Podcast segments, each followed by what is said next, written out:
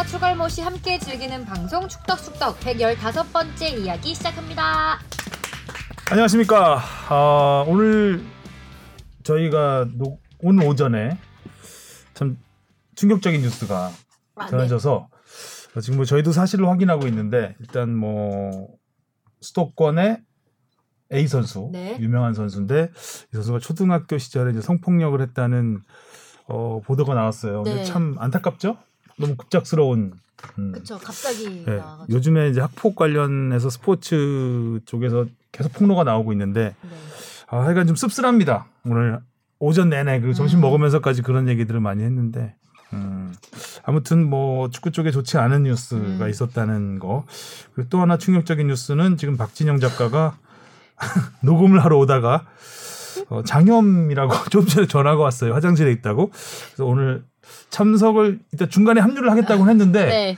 어, 일단 기다려 봐야 되겠어요. 참석할지 안 할지도 네. 오늘 관전 포인트네요. 네, 일단 끝날 때 같이 있을지 없을지는 네. 자 기대해 주시기 바라겠습니다.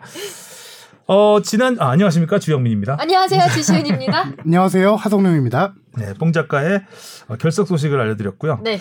어 지난주는 이강인 선수가 아, 모처럼 음, 기량을 뽐냈습니다. 어 마르세 유턴 너무 잘해 너무 음, 잘해. 오랜만에 거의 인생 경기라고 할 정도로 음, 네. 골은 없었는데 네. 정말 어, 경기를? 예 경기를 그러니까 주락펴락했다 네, 이런 맞아요. 정도 느낌이 들 정도로 어, 가치를 한 단계 업그레이드된 모습을 보여준 것 같습니다. 현재 언론에서 그냥 이 한마디가 정리된 것 같아요. 클래스가 달랐다. 음, 음. 경기를 보는 눈이 다르다. 이런 평가를 했는데 아, 저 패스도 너무 그런 패스를 지단급의 패스 아닙니까? 음. 그런 거는 거의 야, 감각적이야. 대단했고 또 손흥민 선수는 강행군을 이어갔습니다. 그래서 뭐 공격 포인트는 없었는데 어, 오늘 메인 이슈로 이제 손흥민 선수가 어느 정도 혹사 당하고 아. 있는지 그 혹사 논란 계속 끊이지 않는데 네. 어, 찾아보니까 정말 혹사다. 많이 혹사당하고 음. 있더라고요. 지치지 않으면 로봇이다. 음. 어? 그래서 그런 이야기, 이런저런 이야기 나눠보도록 하겠습니다. 먼저 댓글부터 보겠습니다. 네, 장진석 씨가요. 단지 클릭 수와 조회수 올리려고 자극적인 제목을 달고 나오는 다운표 기사들로 선량한 기자들까지 기레기라고 도매급으로 비난받는 것 같아 안타깝고요. 저도 SNS를 하면서 느낀 건데 절대 감정적으로 하면 안 된다는 겁니다. 그렇게 감정이 욱해서 올린 글은 100% 흑역사가 되더라고요. 음, 그렇죠. 지난주에 저희가 어, 축구와 관련 없는 SNS 이야기를 많이 했는데 대체로 뭐 저희들하고 의견은 비슷하신 것 같아요. 음. SNS를 하면 부작용이 있을 수 네, 거에는. 예, 다들 공감하시는 것 같고 이 다운표 기사 정말 제가 싫어하는 기사인데 사실 지금 거의 하, 다운표를 안 칠 수 없는 상황이 계속되고 있습니다. 이런 폭로가 나오면 어, 진실 여부를 가릴 수 없으니 네. 근데 또 화제가 되고 있으니 또 안 할 수 없는 그래서 저희도 어, 도매 도매가 되는 도매급에 껴버리는 그러니까 저도 모르게 또 끼지 않으면 바보가 되는 음. 그런 언론 현실인 것 같아요. 안타깝습니다. 다음이요. 풍설용 시골로 이사온 뭉뭉이님 인생 낭비 네 글자 남기셨어요. 인생 낭비 SNS는 인생, 인생 낭비다. 낭비. 하성윤 기자는 SNS를 자주 합니까? 저는 아예 안 합니다. 아. 어, 예전에 대학생 시절에 잠깐 페이스북 정도 했다가 예, 안 하는 이유는. 인생 인생 낭비. 인생 낭비. 아 이건 진짜 저 그렇게 생각해요. 시간 낭비다. 음, 딴거할게 너무 많아서 그리고 이걸 하다 보면 시간 가는 줄 몰라요. 맞아요. 어, 그렇죠. 그리고 그러니까 하나를 하면 둘이 되고 둘을 하면 넷이 되고 막 이게 점점 점점 기하급수적으로. 예. 확대되니까 맞습니다. 인생 낭비. 자 다음이요. 축덕님이 친절하게 답해주셔서 정말 감사합니다. 아 그리고 저 반배정이 나왔습니다. 이정찬 기자님이 말씀하신 6학년 2반 맞습니다. 어떻게 오. 이걸 아신 건지 다음 역시 주에도 6학년은 2반이죠. 좋은 방송 기대할게요. 아 똘똘한 아. 똘- 똘똘한 6학년 네. 학생. 음. 아니 정찬 선배가 축구 결과만 빼곤 다 잘 맞춰요. AI야 AI. 음, 지치지 않아요? 네. 귀엽네요. 네. 그리고 이 제이가 여섯 개인가요? 네. 제이 여섯 개님. 뽕 작가가 현피를 모른다는 걸 보면 정말 나이가 의심됩니다. 예전 거는 잘하는데 현피를 왜? 이것도 오래된 말이긴 하지만 2000년대 거라 모르는 건지 혹시나 정말 모를까 싶어서 말씀드리면 현피는 현실 플레이어 킬의 약자입니다. PK는 음. 당연히 온라인 게임에서 나온 말이고요. 봉 작가가 지금 화장실에 있는 관계로 어, 사과를 할 수 없다는 점. 하승윤 기자 대신 사과하시죠? 아 전화 연결하면 안 될까요? 전화 연결해서 사과 받으면 안 될까요? 전화 연결하는 건 너무 좀 청취자들한테 예의가 아닌 것 같고 없는 김에 계속 제가 저희는- 사과드리겠습니다. 네. 뽕 작가 나이 속였고요. 죄송합니다. 저희도 모릅니다 나이를. 나이가 지금 몇십 년째 지구에 살고 계신지 모르겠습니다. 그러니까요. 어디든지님 백승호 얘기 좀 해주세요. 현기증 난단 말이에요. 어쩌다 삼성 본사 법무팀까지 나서게 됐는지 취재 부탁드립니다. 박정빈과 황희찬도 비슷한 케이스라는데 맞나요? 지금 다 할까요, 그냥요? 백승호. 그러면은 너무 긴가요? 길긴 하죠. 네, 네. 그럼 간단하게 얘기하고 잠시 후에 아, 잠시 후에 아예 그냥 아예 예. 아 그럼 잠시 후에 네, 다루도록 하겠습니다. 알려드릴 테니까 네, 계속 뽕 작가가 그때 올지 모르겠습니다. 자, 뽕 작가는 계속 들어주시고요. 네. 자 혼자 직관러님이 지난주 질문에 대한 답변은 없는 건가요? 라고 네, 하셔서 이것도 계속 들어주시고요. 네. 이따가 하도록 하겠습니다. 하셔서 질문 바로 넘어갈까요? 네, 무엇이든 물어보세요. 아, 혼자 직관러님이 보내주신 겁니다. 네, 바로 해- 나왔네요. 아까 그 질문이죠. 네. 네. 첫 번째, 해외 축구는 왜 정각이나 30분에 시작하지 않고 15분이나 45분에 시작하는지요? 광고 때문인가요? 아, 요것도 어려웠습니다. 음. 어. 직접 물어볼 데가 크게 없으니까 어려웠는데 어 정답은 방송 중계 때문입니다.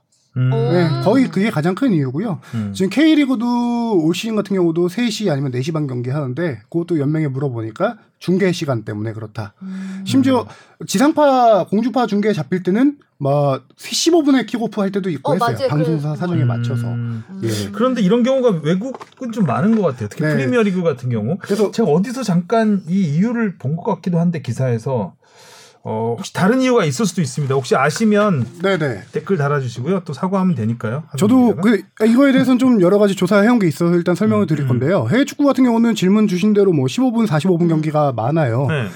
근데 이게 보니까 해외 축구 킥오프 시간을 제 프리미어리그 기준으로 말씀드릴게요. 킥오프 시간에 따라서 이 매치의 타이틀이 붙기도 합니다. 물론 요일에 따라서 붙기도 하고요. 아. Monday Night Football, 뭐 Friday Night Football, 음. Early Saturday Football, 어. 그다음에 Late on Saturday Football, Super Sunday, Grand Slam Sunday 뭐 이런 식으로 해서 이런 식으로 해서 여러 그 타이틀이 붙는데 이게 이게 중계 방송사와 연관이 있다라고 한 게 프리미어 리그 같은 경우는 스카이 스포츠와 BT 스포츠가 메인 중계사거든요. 그 스카이 스포츠는 2016년부터 무려 126경기를 라이브 중계합니다. 프리미어 리그 경기요. 근데 정해져 있다고 해요. 스카이 스포츠가 그 주의 roundup에서 pick 경기를 pick하는데 pick하는 경기들은 금요일은 7시 45분에 경기를 하거나 8시 하거나 음. 토요일은 12시 반에 하고 일요일은 1시 반, 4시, 월요일은 밤 8시. 이런 식으로 중계를 한 다음에 바로 축구 프로- 분석 프로그램이 들어가는 거예요. 이어서. 음. 아. 그런 것 때문에 경기 시간을 중계 방송에서 정해놓고 이거에 맞추는 거고 음. 그러니까 미리 시간을 맞춰놓고 그거를 pick하는 게 아니라 중계 방송사의 요청에 의해서 미리 이 아. 조절을 한다라고 해요. 음. 어 그래서 스카이 스포츠 같은 경우는 Friday Night Football, Monday Night Football 프로그램 같은 게 있고 어 스카이 스포츠의 Super Sunday라는 경기는 그날 라운드 최고의 빅매치를 일요일 날 이 시간에 하는 걸로 해서 딱 중계를 한다라고 해요. 음. 그리고 BT 스포츠 중계는 주로 이제 여기는 또 타이틀이 붙은 게 Saturday lunch time이라는 경기가 있대요. 토요일 점심이네요. 네, 그렇죠. 그리고 ESPN은 또 토요일 저녁 경기라고 이런 식으로 방송 중계에 따라서 그런데 요게 조금 어려운 내용이긴 한데 왜 그러면은 15분 45분이냐? 방송사가 그렇게 원하는 시간대도 있을 거고 하는데 그게 예전 같은 경우는 예전 같은 경우 라이브와 이제 녹화 방송 편집 이런 게 좀 자유롭지 않았던 시절 음. 어, 정시에 들어가게 되면 조금 위험 요소가 많았대요. 일단 기본적으로 광고 나온 다음에 경기 인트로 들어가야 되죠. 선수 입장 들어가야 되죠. 이런 시간을 고려했을 때 아, 한 시간이 15분 정도 지나간다. 걸린다. 아. 그래서 정시보다는 15분 정도 걸려서 15분 늦게 시작하거나 아니면은 맞춰서 방송 단위는 30분 단위로 편성이 음. 되니까 30분에 시작을 한다라고 하면은 인- 선수들 입장과 인트로 시간을 한 15분 잡고 45분에 시작을 하게 되는 거죠. 음. 그런 게 있는데 예전부터 그게 전통으로 이어져 다 보니까 지금 기술이 발전하더라도 그렇겠구나. 이 시간을 좀 유지하는 게 있다라는 음. 거고요. 제가 한 가지 또 재밌는 사실을 조사한 게 있는데 3PM blackout이라는 게 있습니다. 3PM 프리미어리그에. blackout이요? 3시에는 꺼요? 불을? 3시에는 이 blackout이 정전 뭐 끝나 네. 이런 음. 얘기잖아요. 3시에는 프리미어리그 경기라도 라이브 중계를 안 한다. TV에서. 왜요? 그런 규정이 있대요. 이게 3시 경기 하지 않나요? 하나나? 하는 것도 있어요. 이게 설명을 드릴게요. 음. 1960년대 번리 구단주가 토요일 오후 3시 경기는 라이브를 하지 말자라고 주장을 합니다. 그래서 구단주들을 설득해서 이게 통과가 돼요. 그래서 잉글랜드 축구협회 FA까지도 인정을 해서 이 3시 경기 라이브를 안 하기로 합니다. 이유가 뭐냐면은 당시에는 이제 중계가 많이 모든 경기를 거의 중계하지 않던 시대이기도 하고 프리미어리그 경기를 오후 토요일 오후 3시에 중계하게 되면은 관중들 에게 영향을 끼친다. 음. 다른 이 경기만 집에 모여서 TV를 본다. 음. 다른 경기장에 가지도 않고 그러다 보면은 아. 다른 하부리그 구단들의 관중 수입 이런 게 줄어들 수밖에 없다. 하부리그 보호 차원에서 이날 경기 3시는 라이브를 어. 하지 경기장에 말자라는 가라고. 중계를 하는구나. 그렇죠. 아. 이런 이게 1960년대 만들어져서 지금까지 네, 그래서 현재 FA 규정상으로는 2시 45분부터 5시 15분 경기까지는 FA가 잉글랜드 축구협회가 라이브를 금지시켰고요. 오. 음. 그래서 경기가 안 열리고 이게 재밌는 거는 방송사가 어, 해외 축구 예를 들면 세리에 A 경기, 이탈리아 프로 축구 경기를 중계를 해요. 중계를 하더라도 이 시간대에 걸리면 안 해요? 예를 들어 오후 5시에 킥오프를 한다. 그럼 15분 동안 중계를 안 하다가 전반 15분부터 중계를 들어간다. 오, 오, 신기하다. 예. 그런데 이 규정이. 이제 없어졌다라는 건 아니고 이 규정이 생겼지만 오후 3시 경기가 라이브로 방송된 적이 있습니다. 토요일 오후 3시 경기가. 이게 언제냐면 2020년 6월 20일 브라이튼과 아스날 경기가 토요일 세, 토요일 3시 경기였는데 라이브로 중계됐습니다. 이유가 뭐냐면은 당시에 코로나19로 리그가 중단됐다가 재개됐어요. 아. 재개된 상황에서 다른 리그 경기들 열리지 않으니까 이 시간은 음. 괜찮겠다 해서 이게 아. 그래서 FA가 Project Restart라는 이름으로 이 방송을 오후 3시를 예, 허용해서 했다라고 합니다. 음. 되게 여러 가지를 고려해서 정하는 그러니까요. 거였네요. 오후 3시면 우리 시간으로 그러니까 거기 오후 3시면 8시간 차이 난다고 봐야 되면 9시간 아닌가요? 9시간인가요? GMT하고 9시간이면은 24시니까 12시네요, 밤. 네, 뭐 그 정도죠. 하긴 밤 영국 12시. 영국이면 밤 8시간 8시간 아닌가요? GM, 9시간. GMT는 9시간인데. 아, 죄송합니다. 네. 네. 자, 다음 질문 네. 넘어갈까요? 국뽕 빼고 솔까 손흥민 득점 가능 불가능 패널분들 각각 얘기해 주세요. 이건 지난 경기 말씀하시는 건가 보다. 응. 어, 아. 불가능이었죠? 네, 불가능이었습니다. 이건 있습니다. 뒤에 예, 혹서당하고 뒤에 있다는 얘기를 좀 자세히. 설명드리겠습니다. 예. 세 번째 질- 질문입니다. 이승우 선수가 K리그 임대가 결국 불발됐는데 선수 입장에서 보면 잘 된 걸까요? 안 된 걸까요? 어, 이거 질문인가요? 입장에서- 아닌가요? 어, 글쎄요. 선수가 원해서 간 거라면 선수 입장에서는 잘된거 그렇죠. 아닌가요? 이거를 선수 입장을 조금 그냥 생각해 본다면은 개인적으로는 잘 됐다라고 네. 보는 게요. 더 기회를 가질 네, 수 있으니까. 음. 어, 해외에서 활약하다 국내 들어온 선수들 인터뷰를 해봐도 이거 인터뷰 공식적인 석상에서 얘기하지 않지만 뒤로 따로 얘기하는 거 보면은 한 번 들어오면 나가기가 그렇게 어렵다. 힘들대요. 그렇겠죠, 네. 아무래도. 이게 뭐 중동이나 아시아를 네. 제외하고 유럽 같은 경우 얘기인데 한 번 들어오고 나면은 어려 다시 나가기 어려운 이유가 그 스카우트들에게 이제 시선이 멀어지는 거죠. 음. 유럽 어디에선가라도 뛰고 있으면은 이 선수가 활약이 좋으면은 바로 어 몇 시간 비행기 바로 날아가서 확인할 수도 있고 영상을 확인할 수도 음. 있는데 K리그나 이쪽 아시아권에서 뛰면은 체크하기가 힘들다. 그렇죠. 유럽에서 일단 벗어나면 다시 들어가는 거는 조금- 상당히 네, 어렵죠. 어렵죠. 그러니까 이브라이모비치가 대단한 거죠. 그렇죠. 그래서 뒤에도 얘기하겠지만 백승호 선수가 전북과 입단하려고 할 때 계약서에 넣으려고 했던 것 중에 하나가 buyout이었습니다. 음. buyout을 전북에서도 그것도 뭐 받아들이고 했었는데 그 buyout을 넣는 이유는 이제 아, 당연히 한 번 또 싶다. 나가고 싶다라는 희망이 있기 때문인 건데 그렇죠. 그럴 정도로 해외 진출은 다시 어렵죠. 음. 추가 질문도 할까요? 네. 추가로 패널분들 각각 관심 있어하는 K리그 팀을 알고 싶습니다. 중립 불가 만수르 무강하세요. 주바페는 어디죠? 아 저는 늘 중립을 에 유지하는데. 불간데 중립 불간데 아 주바페는 중립이면 중립. 전 다 좋아 다 응원하는데요. 음. 저도 딱히 K리그는 이렇게 응원하는 팀이 딱히 없는 것 같아요. 그냥 어, 관심 있는 팀이나 경기들은 있죠. 뭐 전북이라든가 울산, 서울 예, 예, 그렇게. 네, 그런 팀들은 관심이 있는데 포항도 물론 일단 잘하는 팀이 좋은 것 같아요. 네. 맞아요. 잘하는 팀 좋아하는 잘하고 게 재밌게 하는 팀. 정신 그리고- 건강에 좋다고. 예, 그리고 뭐 어차피 저희는 뉴스를 하는 네. 사람들이기 때문에 좀 화제성이 있는 음. 팀들을 좋아하죠. 뭐 저는 밝힐 수 있어요. 예, 수원. 수원. 아니요. 저는 학창 시절에는 거기 서포터였지만 음. 지금은 뭐 지금은 아니다? 좋아하진 않습니다. 어. 아. 왜냐면 구단에 그러면 맞춰볼게요. 네. 포항. 두 개 팀 있습니다. 제가 좋아하는 팀이. 뭐, 그 중에 하나가? 포항이고요. 그 하나 어. 포항이고 아 어딜까? 힌트. 울산. 저는 전북입니다. 아 전북. 오. 네. 아 네. 울산은 맞아. 지난 하잖아요. 지난 시즌에 울산 막 뭐라 그랬어.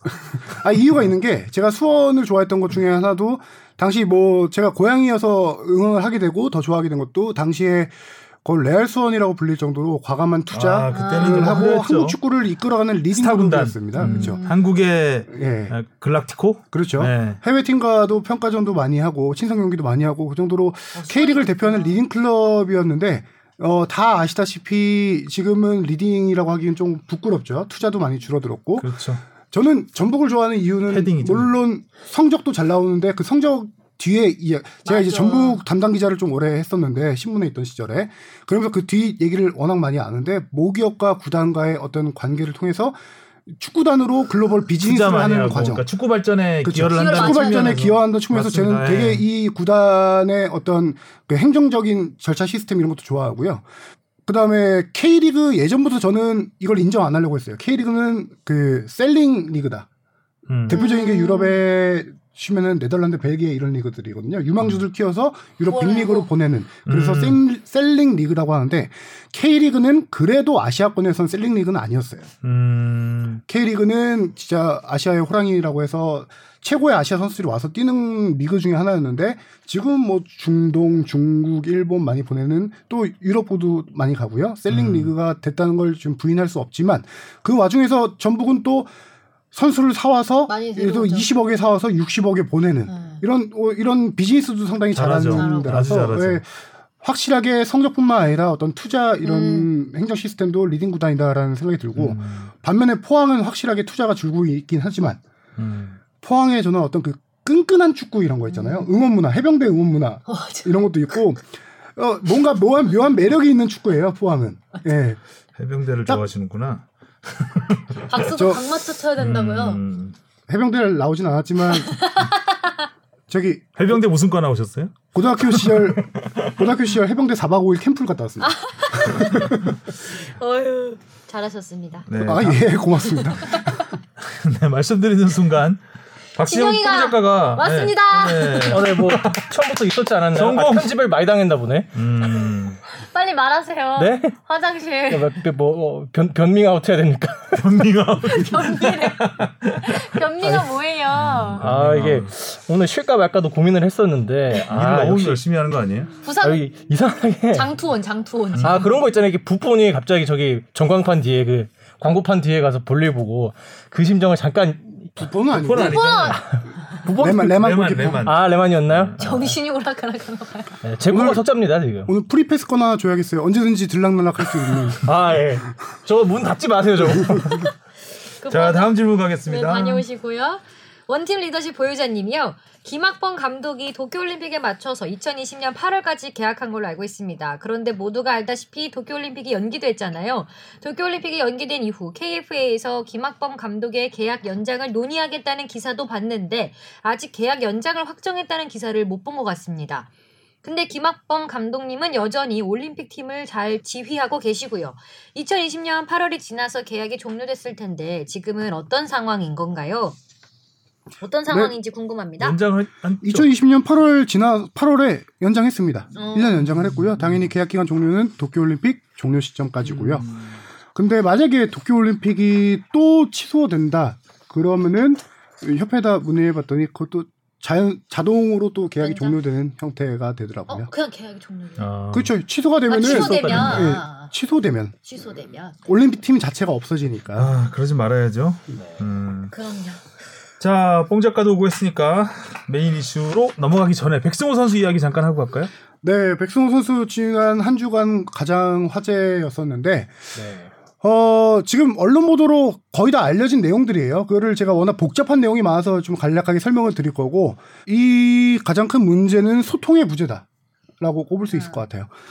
백승호 선수가 K리그 복귀를 추진하는 과정에서 수원구단에 합의서가 있는데 수원구단에 어떤 걸 또 알리지 않고 이제 전북 이적을 추진했다. 이런 게 문제가 됐었고요. 이거 좀 더 자세하게 좀 설명을 드릴게요. 백승호 선수가 2009년도 메탄중, 메탄중이 수원 유스 팀인데 여기 그 입학 진학을 합의를 합니다. 근데 이때 워낙 백승호 선수는 대동초 시절부터 축구 천재로 불렸던 선수였어요. 차범근 축구 선 차범근상도 받고 그래서 스카웃 전쟁이 벌어졌었어요 당시 유스 팀들에 거기서 이제 매탄 중학교가 승리를 했던 거고 그런데 매탄 중학교에 입학할 때쯤 2010년 바르셀로나로 축구 유학을 떠납니다. 어. 그 당시 수원 구단 측으로부터 3년간 연간 1억 원씩, 1억 원씩 재정 지원을 받기로 약속을 합니다. 그리고 3년 뒤에 매탄고로 돌아오겠다는 1차 합의서를 쓰게 되는 거죠. 그래서 총 3억을 지원받고 메탄고에 진학할 진학으로 돌아와야 되지만 바르셀로나에서 실력을 인정받아서 5년간 재계약을 하게 됩니다. 음. 일단 여기서 1차 합의를 어기게 된 건데 이거는 바르셀로나에서 계속 남아있게 되니까 그건 수원구단도 그 정도는 이해를 했죠. 그래서 이제 2차 계약을 추진하게 되는데 그게 뭐냐. 어, 바르셀로나와 5년 계약하니까 나중에 K리그로 복귀하게 될 경우 무조건 수원으로 복귀한다. 우선 협상이 아니에요.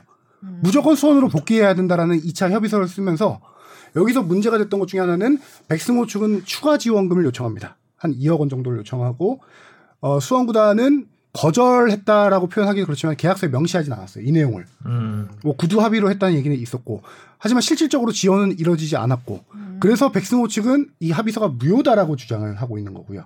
아. 지원이 추가 지원이 이루어지지 않았기 때문에 무효다라는 생각으로 수원에 연락을 하지 않고 전북과 바로 다이렉트로 협상을 했다라고 음. 주장을 하고 있는 거고 수원은 어 분명히 2차 합의서는 수원으로 복귀하겠다라는 얘기를 했고 수원으로 복귀하지 않을 경우 위약금에 추가 배상금을 물러야 된다는 2차 합의서의 조항이 있어요.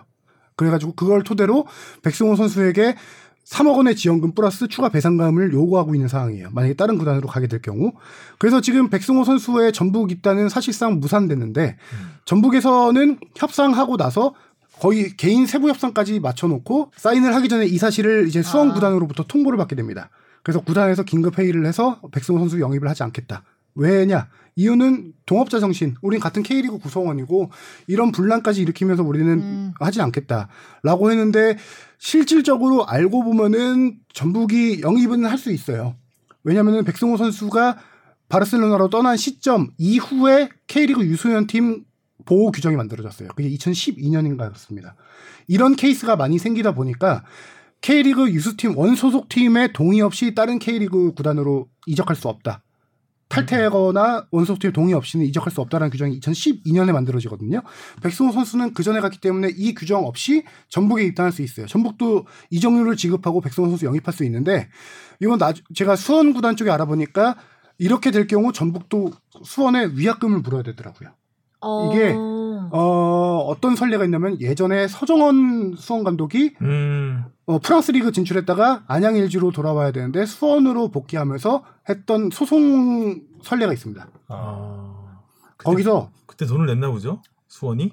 예, 수원이 돈을 LG 한테? 냈습니다. 어. 그 당시 어떤 그 당시 배경을 간략하게 설명드리면은 당시에도 LG로 복귀해야 된다는 조항이 있었는데 LG와 서정원 감독은 협상을 했지만 협상 간격이 컸고 그래서 수원에 입단을 했어요.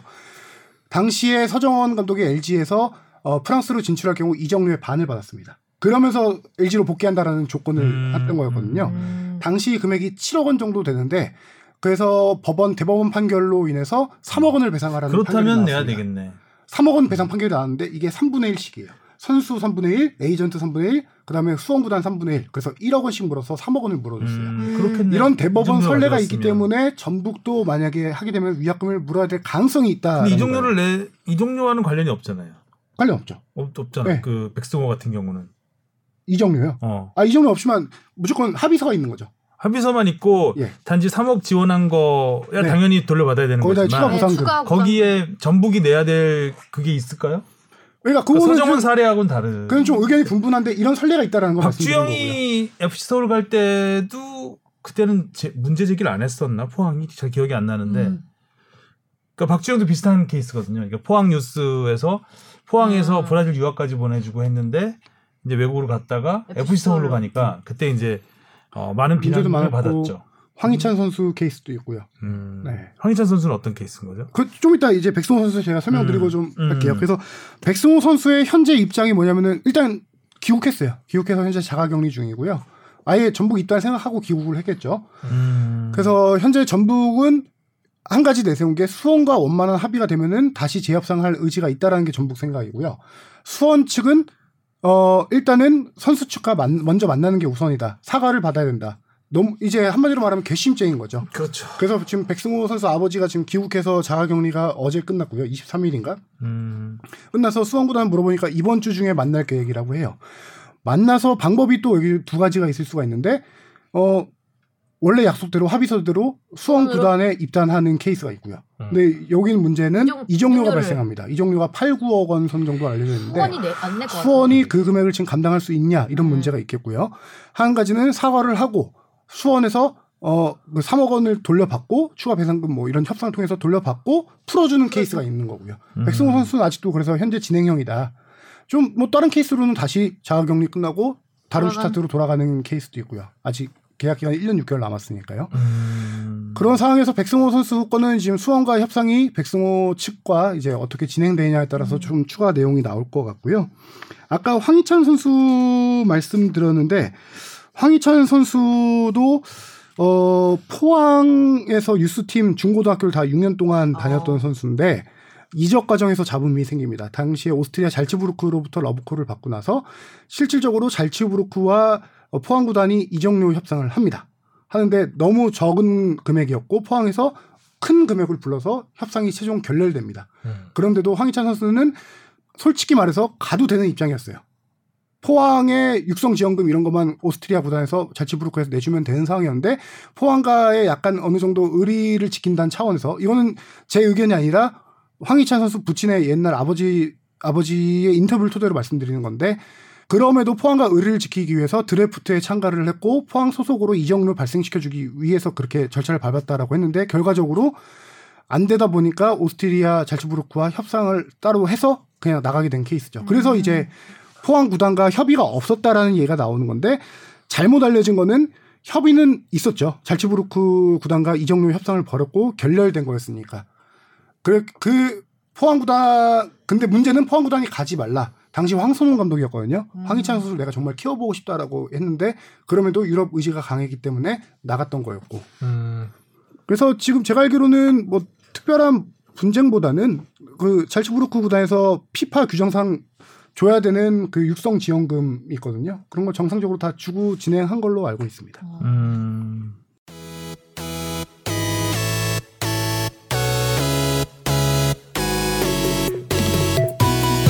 여러분은 지금 축덕 속덕을 듣고 계십니다. 잊지 말고 하트 꾹. 그렇군요. 자, 그러면 메인 이슈로 가보겠습니다. 손흥민 선수가 어 점점 그 한 경기를 잘하면 그 다음 경기는 꼭 좀 무기력한 모습이고 최근에 너무 좀 득점 간격이 점 조금씩 벌어지는 듯한 느낌이 듭니다. 그래서 어느 정도 출전을 했는지 이번 시즌이 그리고 이번 시즌이 지난 시즌 그러니까 지난 시즌들과 비교해서 어느 정도 많이 뛰었는지 그런 것들을 하승훈 기자가 하나도 빠짐없이 취재한 것 같은데 제가 한 건 아니고요. 저희 축구 김영렬 팀장이 지금 리포트하기 위해서 이 자료를 거의 이틀 동안 엑셀 작업하면서 야. 올 시즌 출전 경기 전체 모든 아. 투수나 선수단 비교해서 작업을 했더라고요. 그 정리해 준 걸 갖고 와서 제가 숟가락만 얹는 상태인데요. 자 얹으시죠. 손흥민이 혹사당하고 있다. 손흥민 선수가 지금까지 24경기를 뛰었는데 데이터 기록도 말하고 있습니다. 혹사 당했다. 음. 어느 정도냐면요. 손흥민 선수가 지금 24경기 리그에서 뛰었습니다. 이거를 시즌 그러니까 24경기를 초반, 중반, 후반으로 8경기씩 나눠서 통계를 내봤어요. 내봤더니 제가 낸 건 아니고 형열 선배가 내봤는데 따르면 네. 일단 손흥민 선수 올 시즌 우리가 가장 주목할 점은 골 결정력이 엄청 좋아졌다. 아 네, 그렇죠. 특히 슈팅이 많지 않음에도 유효 슈팅 비율이 높아지고 유효 슈팅 대비 골 확률 높았다. 이게 우리 그동안 계속 말해왔던 거잖아요. 리그 초반 8경기에서 유효 슈팅이 경기당 1.38개였습니다. 이거는 제가 지난 시즌에 비해서 거의 절반 가까이 줄었다는 건 예전에 말했었고요. 1.38개였는데 그 다음 리그 8경기에서 유효 슈팅이 0.75로 줍니다. 경기당.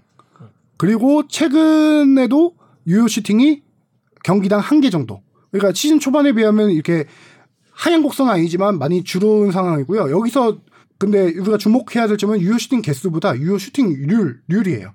시즌 초반 8경기에서 유효 슈팅률이 슈팅 대비 0.61이었는데 이게 0.6으로 떨어지더니 지금 0.47까지 떨어졌습니다. 음. 이게 무슨 말이냐면은 유효 슈팅률이라는 거는 슈팅 대비 유효 슈팅이 몇개 그러니까 10개 나오냐는 슈팅하면 건데 4개 정도 찬다는 그렇죠. 거죠. 10개 40% 정도 정도. 예전에는 10개 차면은 시즌 초반에는 6개는 유효 슈팅이었는데 지금은 10개 차면 네 4.7개가 슈팅에 유효 슈팅이에요. 많이 빠졌어요 보면. 이게 체력적으로 지치다 보면은 슈팅의 정확도가 떨어질 수밖에 없는 그렇죠. 게 당연히 예전 체력이 조금 남아 있을 때 슈팅이 높이 뜨냐 안 뜨냐라는 걸 축구 전문적으로 얘기하자면 밸런스가 슈팅 타는 타, 이밍에 상체 밸런스가 좀 많이 숙여 있냐 떠 있냐예요. 음. 상체 밸런스가 고- 이렇게 많이 상체가 많이 서 있으면은. 슈팅이 뜨죠. 공이 위로 뜰 수밖에 음. 없어요. 원리상.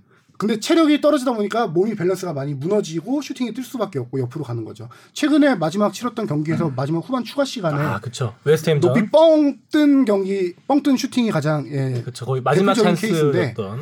체력이 떨어지니까 유효 슈팅률은 확실히 떨어질 수밖에 없다. 특히 웨스트햄전에서는 후반 88분인가? 손흥민 선수에게 되게 이례적인 장면인데 드리블하다 공을 뺏긴 다음에 이 다음 장면이 뭐냐면 손흥민 선수가 허리를 숙이고 아. 숨, 을 가쁘게 맞아요. 멈추죠. 음. 거의 요새 볼 수 없는 장면인데 어느 정도 힘드냐가 그 장면으로 딱 나오는 것 같더라고요. 네, 요 근래는 진짜 케인보다 더 많이 뛰는 것 같아요. 그 북박이 주전 이상으로 단지 그냥 공격 네. 공격 그 스탯으로만은 알 수. 없는 그 수비적인 기여도 그렇죠. 굉장히 높잖아요. 예, 요새 다시 또 윙백 얘기가 나오잖아요. 손흥민 그러니까요. 선수가 윙백처럼 그러니까. 뛰고 있다. 얘기 나오고 있는데 슈팅 우리가 또 슈팅이 떨어지니까 당연히 득점력도 떨어질 수밖에 없겠죠. 득점력을 보면은 초반 8경기에서 경기당 한 골씩. 음.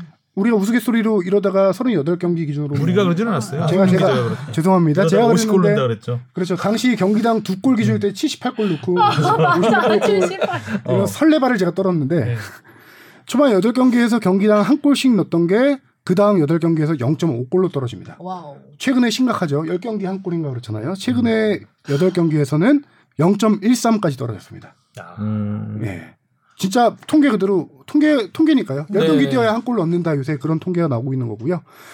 손흥민 선수의 능력 중에 올 시즌 또 돋보인 능력 중에 하나가 도움 능력이었는데 음, 음. 케인과의 환상 조합을 통해서 도움 개수도 많이 오르고 있는데 상 어, 동료에게 찬스를 얼마나 많이 만들어 주냐. 초반 8경기 2.25개였습니다. 경기당. 1.63으로 떨어지더니 최근은 1.50까지 떨어졌습니다. 어, 많이 네. 떨어졌네. 그러니까 지금 손흥민 선수가 슈팅 공격 본인이 하는 것뿐만 아니라 어떤 동료에게 찬스를 만들어주는 크로스, 킬 패스 뭐 이런 패스들이 다 지금 많이 줄어들고 있다는 건데 이유는 당연히 출전 시간이 너무 많이 길었겠죠. 초반 8경기에 평균 80.75분을 뛰었습니다.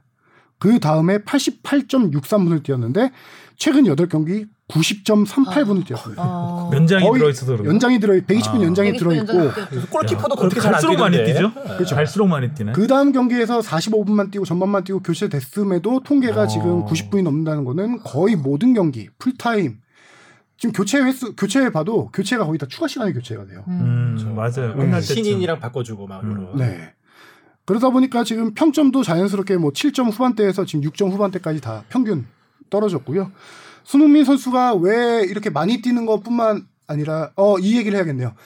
어 프리미어리그에서 공식으로 집계하는 기록이 있는데 그 미니트 몇 분 뛰었냐 리그 경기 기준으로 집계하는 게 있는데 손흥민 선수가 28위로 제가 기억을 하고요. 음. 전체 중에 예, 팀 내에서 3위였습니다. 어. 팀내팀내 1위는 골키퍼가 있을 골키퍼. 거고. 어, 골키퍼. 그 28위도 골키퍼가 거의 왜 대부분 그렇죠. 주전 골키퍼들이 어. 있을 거고 그런 거 뭐 중앙 수비수도 있을 텐데. 골키퍼 네. 20명을 일단 접고 들어가야 될 것 같고. 야. 그리고 팀 내 3위였는데 2위가 호이비에르. 이 선수도 호이비에르도 24경기 장난 다. 뛰었고 정말 활동량이 많은 선수거든요. 아. 근데 호이비에르도 많이 지쳤어요. 초, 초반 그렇죠. 어, 폼보다는. 많이 안, 좀안 좋아졌어. 중원 빌드업도 많이. 안 좋아진 거 그렇죠. 같고. 호이비에르 선수가 경기당 평균 10kg 이상 뛰는데 아. 손흥민 선수는 9kg대예요. 엄청 많이 뛰는 선수인데 이 선수가 2위고 손흥민 선수가 3위인데 주목할 점은 손흥민 선수가 프리미어리그 전체 28인데 이 중에서 거의 절반 이상은 다 골키퍼예요. 그렇죠. 네. 아. 골키퍼는 거의 주전들이 다 나오는 모든 음. 경기 다 뛰니까 음. 그리고 호이비에르 등 몇명 수비형 미드필더들이 많이 뛰는 선수들이 있고 음. 공격수가 딱 두 명이더라고요 손흥민 선수 포함해서 그렇죠. 아, 무리뉴 감독이 그 얘기를 들었나요? 이거 손흥민 빼면 골 먹힌다, 진다, 막 이런 아. 얘기를 들었나? 아, 요 근래는 오히려 안 바꿔주니까, 안 빼주니까. 특히 진짜 지난번 웨스트햄 경기에서도 지친 게 진짜 유감없이 보여지더라고요. 특히나 손흥민 선수는 막 경기장에서도 항상 웃고 막팀 독려해주는 거 이런 이미지가 강한데 와 거기서 이 지친 표정이 확 비춰지니까 아 좀 바꿔주지 이러다가 진짜 부상 더 당하는 거 아니야 이런 볼프스 베르고전도 저는 선발 안 뛸 거라 봤었거든요. 거기서도. 선발 깜짝. 보면은 기자회견장에 데리고 나왔잖아요. 그때. 그렇죠. 저는 기자회견장 어. 데리고 나와서 선발이 아닐 줄 알았거든요. 원래 음. 좀 이게 주전 선수 그런 추측은 나올 어떻게 때도 해요? 기자회견장에 오면 거의 선발인데 아, 거의 원래. 선발인가요? 그렇죠. 네, 원래는 기자회견에 나오는 선수는 항상 선발을 데리고 나오거든요. 근데 반드시 100%는 아니지만 그래서 와 또 선발 내나 이런 생각을 했었죠. 근데 그 기자회견에서 어, 무리뉴 감독이 얘기를 했었어요. 그치 선발은 어, 아니 아닐 수도 있다. 구단에서 기자회견에 손흥민을 추천을 했는데 무리뉴 감독이 최종 오케이를 해야 되는 거거든요. 거기서 음. 무리뉴 감독이 질문을 했대요. 반드시 선발로 내보내야 되는 선수가 기자회견 나가야 되는 거냐 물어봤더니 뭐 그건 아니라고 대답을 했다. 그래서 오케이를 했다. 이런 무리뉴 감독이 얘기를 하더라고요. 그래서 그 선발 선발 나올지 안 나올지 모르겠다 해놓고 선발로 선발. 나왔는데 그것도. 어, 나중에 경기 후 기자회견에서 밝혔죠. 손흥민 선수한테 물어봤대요. 직접 팀을 위해서 좀 나가줄 수 있겠냐. 아니 음. 그, 그러면 본인 나가지. 아, 손흥민. 선수 스타일이면은. 그 거기다 아이고 저 힘들어서 못 하겠는데요라고 어떻게. 말해요? 음. 그러니까요. 아, 요새 약간 본인의 이야기를 하신 아니에요, 거 아닙니까? 아니에요. 그리고 이것도 형일 선배가 이게 어제 오랫동안 힘들다고 말 못하는 본인의 입장 아니에요. 상황을 어디 빵꾸 뚫리면 저기 들어가고 빗대서- 어디 빵꾸 들어가면 저기 들어가고 요. 본인 신경 아닙니다. 이게 경기당 유효 슈팅 이런 거 뭐 패스 찬스 메이킹 이런 거 다 형일 선배가 분석한 건데 이거보다 더 오래 걸렸던 게 하나 있는데 이거는 손흥민 것만 분석한 게 아니라 팀 전체를 분석했기 때문에 더 오래 걸린 자료인데 이거 하나 좀 소개해드리고 넘어갈게요. 출전 시간이 길어서 지친다 맞는 말인데 특히 손흥민 선수의 플레이 스타일에 따른 특징이기도 합니다. 손흥민 선수가 다 아시다시피 스프린트를 워낙 많이 하는 선수잖아요. 스프린트 횟수가 이번 시즌 리그에서 무려 486회를 기록해서 팀 내 압도적인 1위입니다. 와. 음. 486. 예. 486을 했는데 팀 내 2위가 누구냐면은 뭐 부상으로 인한 결장도 조금 있었지만 레길론 선수 왼쪽 측면 수비수 레길론도 엄청 아래서부터 위에까지 그쵸. 많이 뛰어다니는 네. 선수거든요. 이 선수가 264회 스프린트를 했어요. 반이네. 두 배는 거의. 거의 왜 1.78배 정도 가까이 되고요. 음. 1.78배 계산 지금 암산인데 틀리면 죄송합니다. 톱 스피드 손흥민 선수의 평균 톱 스피드가 32.45km로 뜁니다. 스프린트를 음. 할 때요. 음. 엄청난 스피드인데 이 스피드조차도 레길론은 32.01km. 음. 엄청난 빠른 스피드로 많이 뛴다. 많이 스프린트를 했다. 음. 근육이 많이 지칠 수밖에 없는 상황인 거죠. 이것도 약간 통계로 나오는 게 이제 팀에서 두 번째로 많이 뛰어주는 레길론이 빠지니까 그 왼쪽 자리를 손흥민 선수가 그만큼 더 많이 뛰어준 것 같아요. 그렇죠. 그 그, 레길론 선수가 특히 또 빠지기 시작하면서 손흥민 선수가 이렇게 과열한 느낌도 있었거든요. 그렇죠. 그래서 레길론이 빠진 뒤에 또 나왔던 얘기가 손흥민 윙백 얘기가 외국 음. 언론에서 많이 나왔던 거고요. 아 진짜 옛날 무리뉴 스타일 그때 한참 저희 아, 스트레스 받았던 왜 자꾸 손흥민 뒤에 두냐 했던 게 지금 요 근래 벌어지고 있는 상황인데 이번에 화제가 되는 것 중에 하나가 또 무리뉴가 제대로 혈인유 한 거. 이번에 경기 후 기자회견에서 음. 그것도 화제가 많이 되고 있죠. 내 지도 방식의 문제가 최고다. 내 지도 방식은 세계 최고다. 음. 그럼 선수들이 문제인가? 그런데 우리 팀엔 문제 내가 풀 수 없는 문제가 있다. 그거에 대해서 해석이 참 분분해요. 그러니까요. 누구 탓을 한 건지 네. 선수 탓은 아닌 것 같은. 근데 사실 진짜 지금의 이 정도의 흐름이면 무리뉴 감독 아니었으면 바로 잘렸다 보거든요, 진짜. 그렇지. 이게 네. 막 무리뉴 감독이니까 혹은 뭐 무리뉴 감독이라서 그러니까 선수 탓을 하는 팬들의 반응도 꽤 있는 것 같아요. 그러니까 야 이 빌드업 이것도 안 되면 이거 프로가 맞냐라고 하는 시선이 음. 아 생각보다 좀 많이 있잖아. 저는 근데 아 무리뉴 감독이 요새 좀 그런 팀 전술에서는 아쉬움이 좀 있다고 생각을 해서 에, 선수 탓을 할 때는 아니지? 않을까. 예. 제가 볼. 때는 아니, 선수 구성에. 대한 지적이 아닐까? 뭐 겨울이적 시장 동안에도 영입이 영이 0이었고 예. 그러니까 뭐 그런, 그런 의미가 좀 있지 않을까라는 생각이 들어요. 않을까 싶긴 뭔가 하네요. 지원이 부족했다라든가 음, 음. 네. 내가 푸는 게 아니라 저 윗선에서 풀어야 되는 문제를 네. 얘기한 게 아닐까. 네. 그런 돌려깎기? 아무튼 앞으로도 계속 강행군이 이어집니다. 유로파 리그도 계속되고. 네. 네, 당장 이제 그 또 새벽에 펼쳐지죠. 어, 아무튼 근데 이제 무리뉴 감독의 용병술이 바뀌지 않는 한 사실 이런 상황이 지속될 수밖에 없는 없는. 거거든요. 그러니까 손흥민 선수도 좀 어 잘 좀 영리하게 해야 되겠죠. 음. 지금 영국 음. 그리고 영국 음. 언론에서도 지금 무리뉴 경질설이 계속 나오고 있는데요. 심지어 지금 어제였나 제가 그저께 봤나 했는데 무리뉴 감독 후임 누가 될까 베팅 사이트에서는 이미 많이 올라와 있더라고요. 아 누가 물망에 올라 있나요? 베팅 사이트에 나온 그러니까 최 최저 배당이 가장 높은 거니까요. 그렇죠. 네. 그 나겔스만 감독이 가장 나겔스만. 높게 아 나겔스만. 네, 최저 배당으로 나와 있더라고요. 8분의 1로 나와 있는데 음, 나겔스만 감독 한 후보가 2, 30명 되더라고요. 거기 오. 베팅 사이트에 아, 놀고 계신 분 많네. 역시 코로나 때문에 힘들어. 그러니까 토트넘은 지금 걱정인 게 만약에 챔피언스리그 못 가면 네. 지금 이제 아우. 2년 해리 연속 케인이나 손흥민을 잡는다는 보장이 없잖아요. 그렇죠. 음. 2년 연속 유로파는 진짜 조심상하죠. 음. 유로파도 간당간당하고. 지금 챔피언스리그 마지노선인 4위가 웨스트햄인데 웨스트햄과 승점 차가 9점으로 벌어졌습니다. 사실상 뭐, 뭐 물론 마지막에 연승을 해서 4위까지 올라갈 수 있는데 현실적으로 무리뉴 감독도 기자회견에서 인정을 했어요. 챔피언스리그에 나갈 수 있는 현재 유로파리그 가장 없다. 유력한 방법은 유로파리그 우승이다. 가장 어려운. 몰빵하자. 몰- 가장 어려운. 컵 하나 들어보자. 음. 그리고 리그컵 결승에 올라가 있는데 리그컵 결승 상대가 4월달에 열리지만 맨시티고 아이고. 리그컵을 우승하면 유로파리그는 확보합니다 티켓을. 음. 근데 이제 토트넘은 챔피언스 리그를 노리고 있고 만약에 챔피언스 리그 진출에 실패한다라고 할 경우 지금 영국 BBC의 패널들이 나와서 한 얘기는 손흥민과 케인 선수를 떠날 가능성이 음. 높다. 잡을 명분이 없죠, 명분이. 예, 전망하고 있죠. 아 근데 정말 죄송한데 만약에 그 맨시티가 이번 시즌 리그 우승을 하면은 리그컵 우승은 이제 리그컵에 달려진 유로파 티켓은 토트넘한테 바로 가요. 아니요, 아니죠. 준우승팀은 아니고 차순위. 리그, 리그, 아 리그 리그 차순위 맞아. 리그 아. 맞다 맞다 맞다. 그렇습니다. 자, 손흥민 선수 이야기 나눠봤고요. K리그가 이번 주말에 개막을 합니다. 아 드디어 음. 오래 기다렸습니다. 어, K리그 프리뷰를 좀 해볼 텐데요. 네. 먼저 이번 시즌에 달라지는 것들 K리그 엠블럼.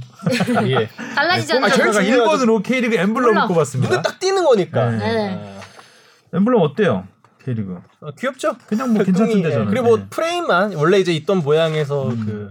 그별 모양만 좀 네. K 모양만 강조한 거죠. 그리고 뽕 작가가 또 두 번째로 꼽은 것이 SBS 보라를 들으라는 듯 아 K리그 전문 중계 채널이 생긴다. 알았다. 아쉽다. 그리고 이제 가장 크게 달라지는 거 사실 이게 1번이 돼야 되는데 네. 교체 교체 인원이 인원. 이제 다섯 명으로 늘어납니다. 어, 이유는 코로나 그렇죠. 그 여파가 좀 네. 있겠죠. 네네. 음. 어 그리고 어 물론 물론 아, 어, 챔피언스리그 참가하지 않는 K리그 2는 두, 어, 음, 세세 명을. 유지가 되고요. 그다음에 프로스포츠 B 팀 제도 유지. 이거는 뭐죠? 그러니까 그 2군 팀들을 R리그나 K4 리그에 이제 출전시킬 수 있게 하는 거죠. 그래서 선수단 이 2군 선수들도 경기 감각을 계속해서 키우게 할 수 있는. 음. 음. 네. 저도 잘 모릅니다, 사실. 어디서 예전에 알리그라가 알리그가 있었는데 이게 이제 한마디로 2군 팀들끼리 모여서 하는 거예요. 그 수원 2군, 전북 2군 이런 팀들끼리 어 리그를 하나 해서 거기서 괜찮은 선수를 다시 1군 올리고 하는 거였는데 이게 제 기, 제가 조사 안 해봐서 모르겠는데 몇 년 전에 없어졌어요. 경영난을 이유로 음. 거의 두 팀을 운영하게 되는 거잖아요. 그렇죠. 팀이. 그렇죠. 네. 예, 그렇기 때문에 경영난을 이유로 없어졌는데 만들어야 된다라는 얘기는 계속 나오고 있어요. 알리그가 나름 성과를 좀 냈잖아요. 그렇죠. 네. 어린 선수들 육성하는데 좋은 그러니까요. 리그 경기 음. 엄싹 해주고 안 그래도 R리그는 그래서 코로나 여파 때문에 재정에 좀 시달려서 이번 시즌은 네, 운영을 중단한다고 하더라고요. 음. 네. 근데 뭐 K4 리그에 선택하여 출전할 수 있다. 저도 이거 지금 뽕 작가가 적어놓은 거 보고 처음 알았는데 그렇게 되면 출전 기회가 보장되고 음, 그러면. 좋은 네. 예, 정책인 거죠. 자 그러면 뭐 모든 팀들을 다 저희가 들여다볼 수는 없으니까 네, 주요, 주요 팀들 네, 주요 위주로만. 팀들 위주로 하성윤 기자가 좀 전력을 음, 살펴보겠습니다. 전북은 역시나 뭐 올 시즌 울산하고 같이 양강을 구축할 것이다라는 평가가 가장 많고요. 근데 전북의 특징 중에 하나는 전북하면 매 시즌 겨울 이적 시장에 폭풍 영입을 가장 많이 하는 팀이었거든요. 올 시즌 되게 조용했습니다. 아, 조용했지만 저는 이렇게 평가하고 싶어요. 조용한 강자다. 음, 예전에 자동차 뭐 하나 떠오르는데 에이스 침대 아닌가요? 그런 흔들림? 없는 편 같은. 어, 전북 시몬스 아니니? 아? 시몬스가요? 지야 맞아. 아 뒤늦게 들어와가지고 계속 겉다리만 짚고 있네 우리 봉 작가. 아, 전북은 역시 김일구가 잘해야 된다. 김일구, 김일구. 일류첸코, 김승대, 승대, 써 누구 있잖아요? 구스타보. 구스타보. 음. 네. 그 김상식 감독도 저희가 취재 갔을 때 얘기했는데 이 세 명의 선수가 40골을 넣어줘야 된다. 그렇게 기대를 한다라고 했거든요. 근데 전북이 올 시즌 내세운 목표가 경기당 두두골 골. 이상입니다. 38경기 두 골이면은 76골이죠. 76골이요. 76골에 40골이면은 50 계산을 미리 죠 해오면 안 되나요? 여기서 해야 되지 계산을. 운동장만 운동 저 바쁘게 돌아가. 눈 아마 막 굴리면서. 사과를 좀 미리 하시려고 이렇게 큰 그림을 그리는 게 아닌가. 근데 와, 진짜. 저는 여기서 핵심은 일류첸코라고 생각해요. 일류첸코. 기량이야 아. 워낙 잘 아는 거고 음. 이제 전북 스타일이 얼마나 빨리 녹아드냐라는 건데 저는 기대되는 게 일류첸코 잘할 것 같다는 확실한 생각이 드는데 구스타보와 일류첸코 조합을 어떻게 가동할까 이게 아직도 궁금해요. 그러게요. 투톱을 세울지? 뭐 음. 이거를 김승대까지 해서 세 명의 조합을 어떻게 가져갈지 상당히 이게 궁금하고요. 음. 김승대 선수 같은 경우는 전북 입단 후 제대로 좀 적응을 못해서 인대를 갔다 왔죠. 근데 김승대 선수가 2014년에 10골 넣은 이후로 한 번도 두 자릿수 득점을 한, 기록한 적이 없습니다. 어. 근데 김승대 선수 같은 경우는 그 저기 모라이스 감독하고 워낙 합이 안 맞았어요.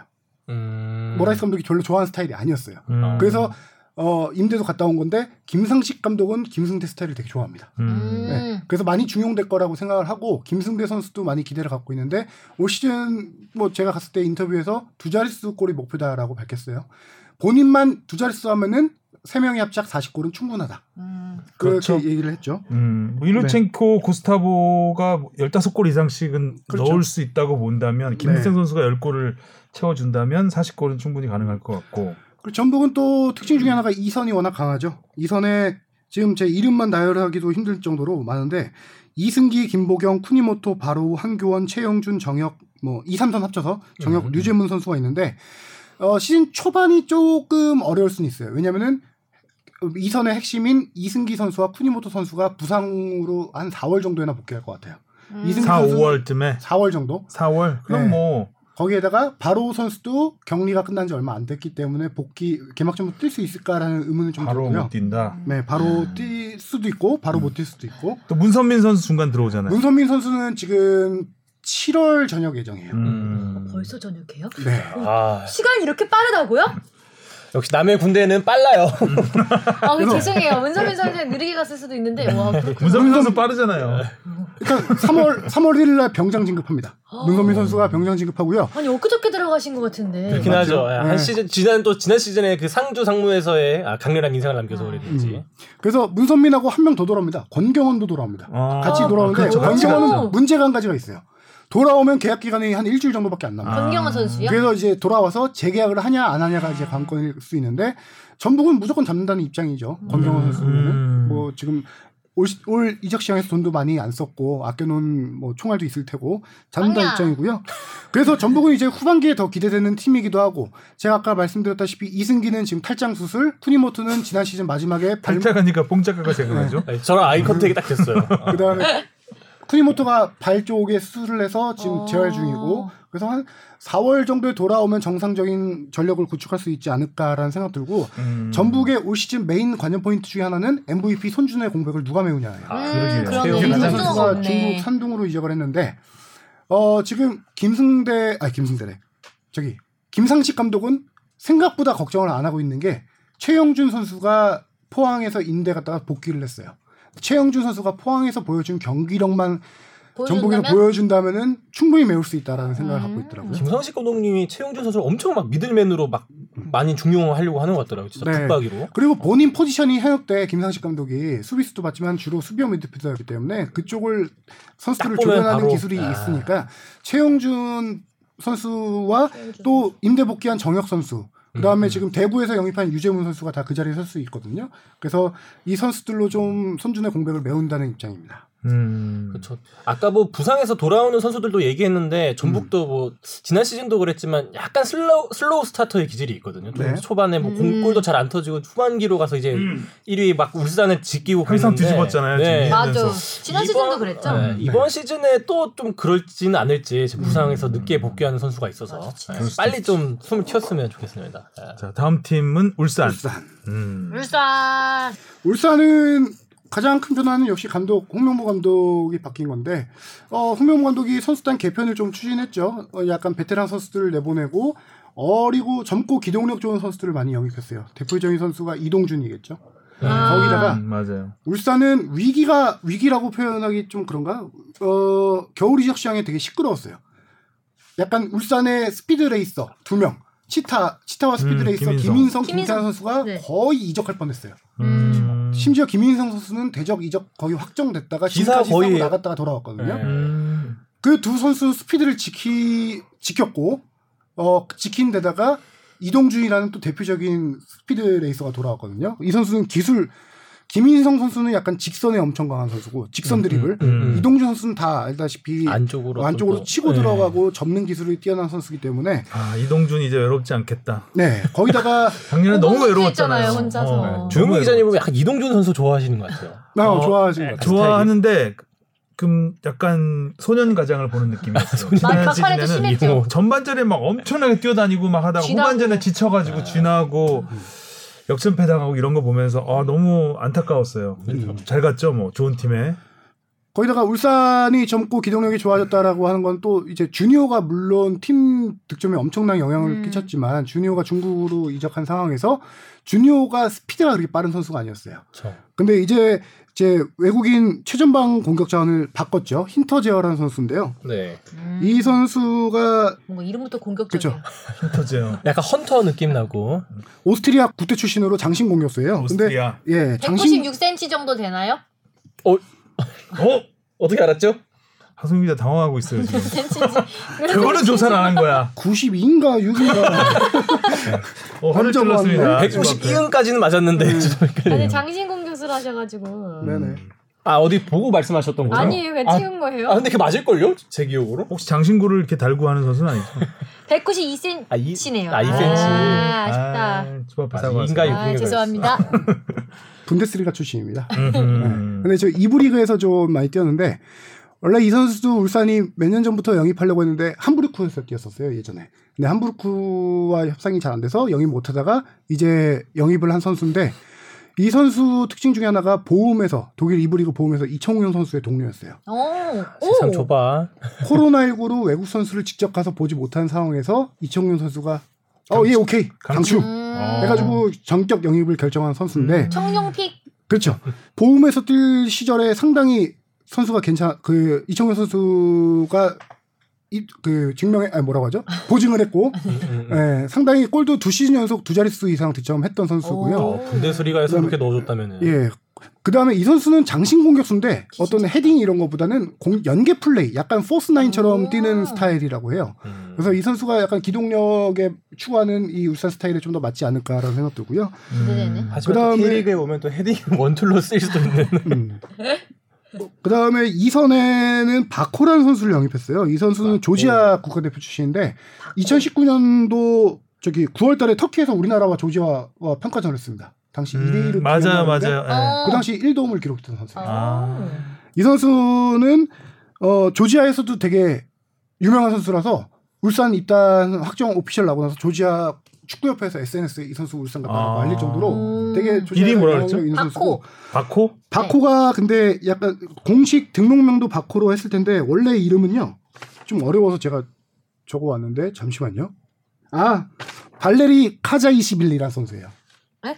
이름이 원래 이름이 발레리. 바코하고 전혀 전혀 관계가 없네요. 예, 근데 등록명이 바코예요. 어, 오. 발레리. 그러니까 별명이 바코 외, 외국에서 아, 바코였는데 바코라고 약자처럼. 발레리. 그렇죠. 발레리 카자이시빌리 네, 발카에게 발레리 카자이시빌리라는 선수예요. 음. 네. 이 선수는 174cm입니다. 음. 174cm. 네. 센티미터. 센티미터. 네. 예. 조지아와 네덜란드 메이저리그 사커 중에서 뛰었던 winger인데요. 어, 확실하게 울산의 색깔이 나올 것 같다라는 생각이 들고요.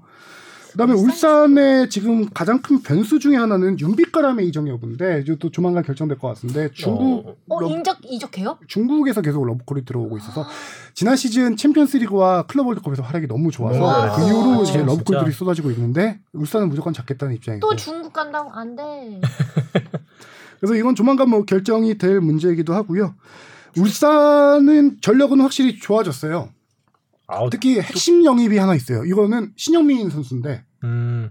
어, 전북에서 영입한 선수예요.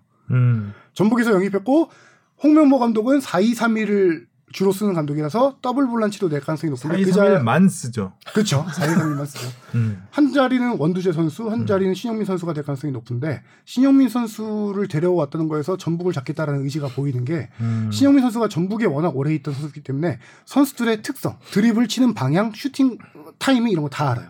야. 그거를 아예 저기 수비형 미드필더로 박아두고 전북전을 그렇게 전북은 하려는 게 잡겠다. 아닐까. 그런 다른 팀한테. 질 걸? 그러면 근데 조심하셔야 뭐될그 겁니다. media day 때도 보니까 전북은 전북 무조건 얘기만 잡겠다는 하- 그 어. 예. 의지가 엄청 잡아야죠, 나시던데요. 잡아야죠. 지난번에 한 번도 못 이겨서. 그러니까요. 음. 그래서 저는 울산이 멤버 구성은 지난해에 비해서 훨씬 더 좋아졌다라는 주니오 하나 빠지긴 드는데, 했지만 그래도 그렇죠. 보강이 많이 됐으니까. 네, 됐는데 의문부 하나는 아까 말씀드렸다시피 윤빛가람의 잔류 여부와 음. 홍명보 감독의 전술. 윤빛가람의 잔류 여부는 굉장히 중요할 것 같은데. 음. 워낙 가장 음. 최근까지 변수를 폼이 제일 넘어서 좋았던 선수였고 그거는 거의 키가 되지 않을까. 거의 윤빛가랑 바지가랑이 자꾸 음, 여권 숨겨야 되는. 윤빛가람. 자, 그 다음에는 포항은 포항은 진짜 연어. 베스트 11에 7, 8명 이상이 바뀔 가능성이 높아요. 어. 바뀌겠죠? 바뀌었잖아요, 벌써. 이미 선수 구성이 그렇게 어, 바뀌었고요. 1588 1588 1588도 해체됐고 없고. 새로 들어온 선수가 신진호, 신강훈, 인상엽, 이호재, 그랜트에다 용병 두 명인데 용병 두 명은 아직도 오피셜이 안 났습니다. 어. 왜 그런 거예요? 왜지? 거의 다 사실상 거기서 비자 발급 과정이 늦어져가지고 아. 이제 자가격리를 이제 하고 있을 거예요. 그래서 이 선수들이 시즌 초반에 못 뜁니다. 크로아티아인가요? 크로아티아랑 보스니아 헤르체고비나 아, 그쪽에 그렇죠. 두명 선수인데 이 선수들이 시즌 초반에 거의 못 뛴다고 봐야 돼요. 한 4월 때까지 못 뛴다고 그러니까요. 아직까지 안 왔으면 아니 아, 오늘 왔는데 자가격리. 자가격리. 아 와서 뭐 만들어야 자가격리라고 되고 하니까. 있어요. 오피셜이 아직 안 났다는 거죠. 음. 자가격리 끝나야 오피셜이 나고요. 그럼에도 가장 핵심적인 선수 두 명을 지켰다는 거는 그래도 희망적입니다. 송민규 선수와 강상우 선수. 어, 송민규 선수 강상우 없지. 그러네요. 그리고 김기동을 지켰다는 거. 그렇죠. 김기동 감독을 지켰다는 포항 거. 전력의 50%는 김기동. 아, 그렇죠. 어. 그래서 지난 시즌 3위 했는데도 불구하고 감독상을 감독상 받았으니까. 받았잖아. 네. 맞아요. 지금 그래서 베스트 11 중에 송민규, 강상우, 골키퍼 빼고는 거의 다 바뀐다고 좀 봐야 될 것 같은데요. 음. 그 지금 시즌 초반에 외국인 최전방 공격수가 못 나온다라고 하는데 이 대체 자리를 시즌 초반에 얼마나 잘 버텨주냐. 근데 이 선수가 누가 지금 나올 것 같냐면은 신인이 나올 것 같아요. 신인. 어. 이호재라는 선수가 있습니다. 어. 190cm가 넘는 장신 공격수인데 음. 신인인데 어 김기동 감독이 이 선수를 좀 초반에 기용할 거 전지훈련 통해서 괜찮다라고 판단했고 기용할 것 같은데 누구냐면 이기형 감독 아들이에요.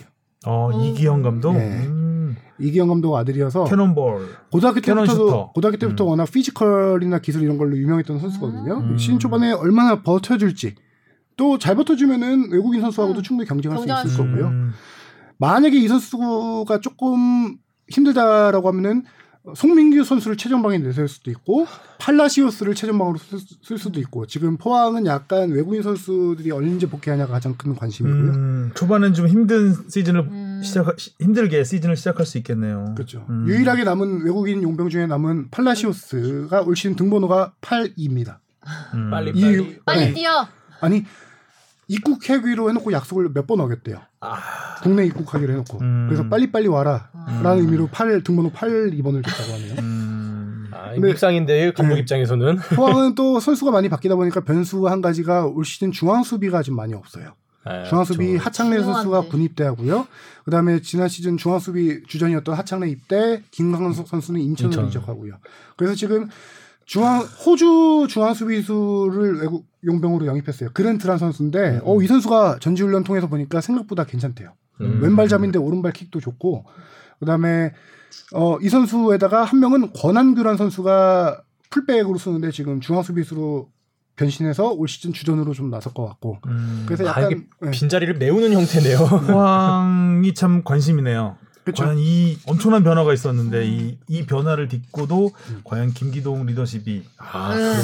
상위 스프린만. 가도 진짜 저는 초반에 조금 어려울 거라 예상하는데 여름 후반기 이후부터 포항이 항상 특징이 이제 후반기에 좀 힘을 내는 네. 팀이에요. 근데 그렇죠. 경기 날 때도 훨씬 많던데 8, 7, 8월인 그때 되게 많던데. 음. 네, 그렇죠. 네. 그때 특히나 올해는 더? 많아질 수밖에 없는 게 아시아 챔피언스 리그가 중간에 이제 아, 버블 형태로 네, 열리기 그렇죠. 때문에 경기가 후반기에. 엄청 네. 빡빡하게 열릴 거예요. 음. 이게 이제 양날의 검이 될 거예요. 포항한테는. 포항은 아시아 챔피언스 리그를 시즌 중에 병행하지 않아서 이 squad가 약한 팀이거든요. 음.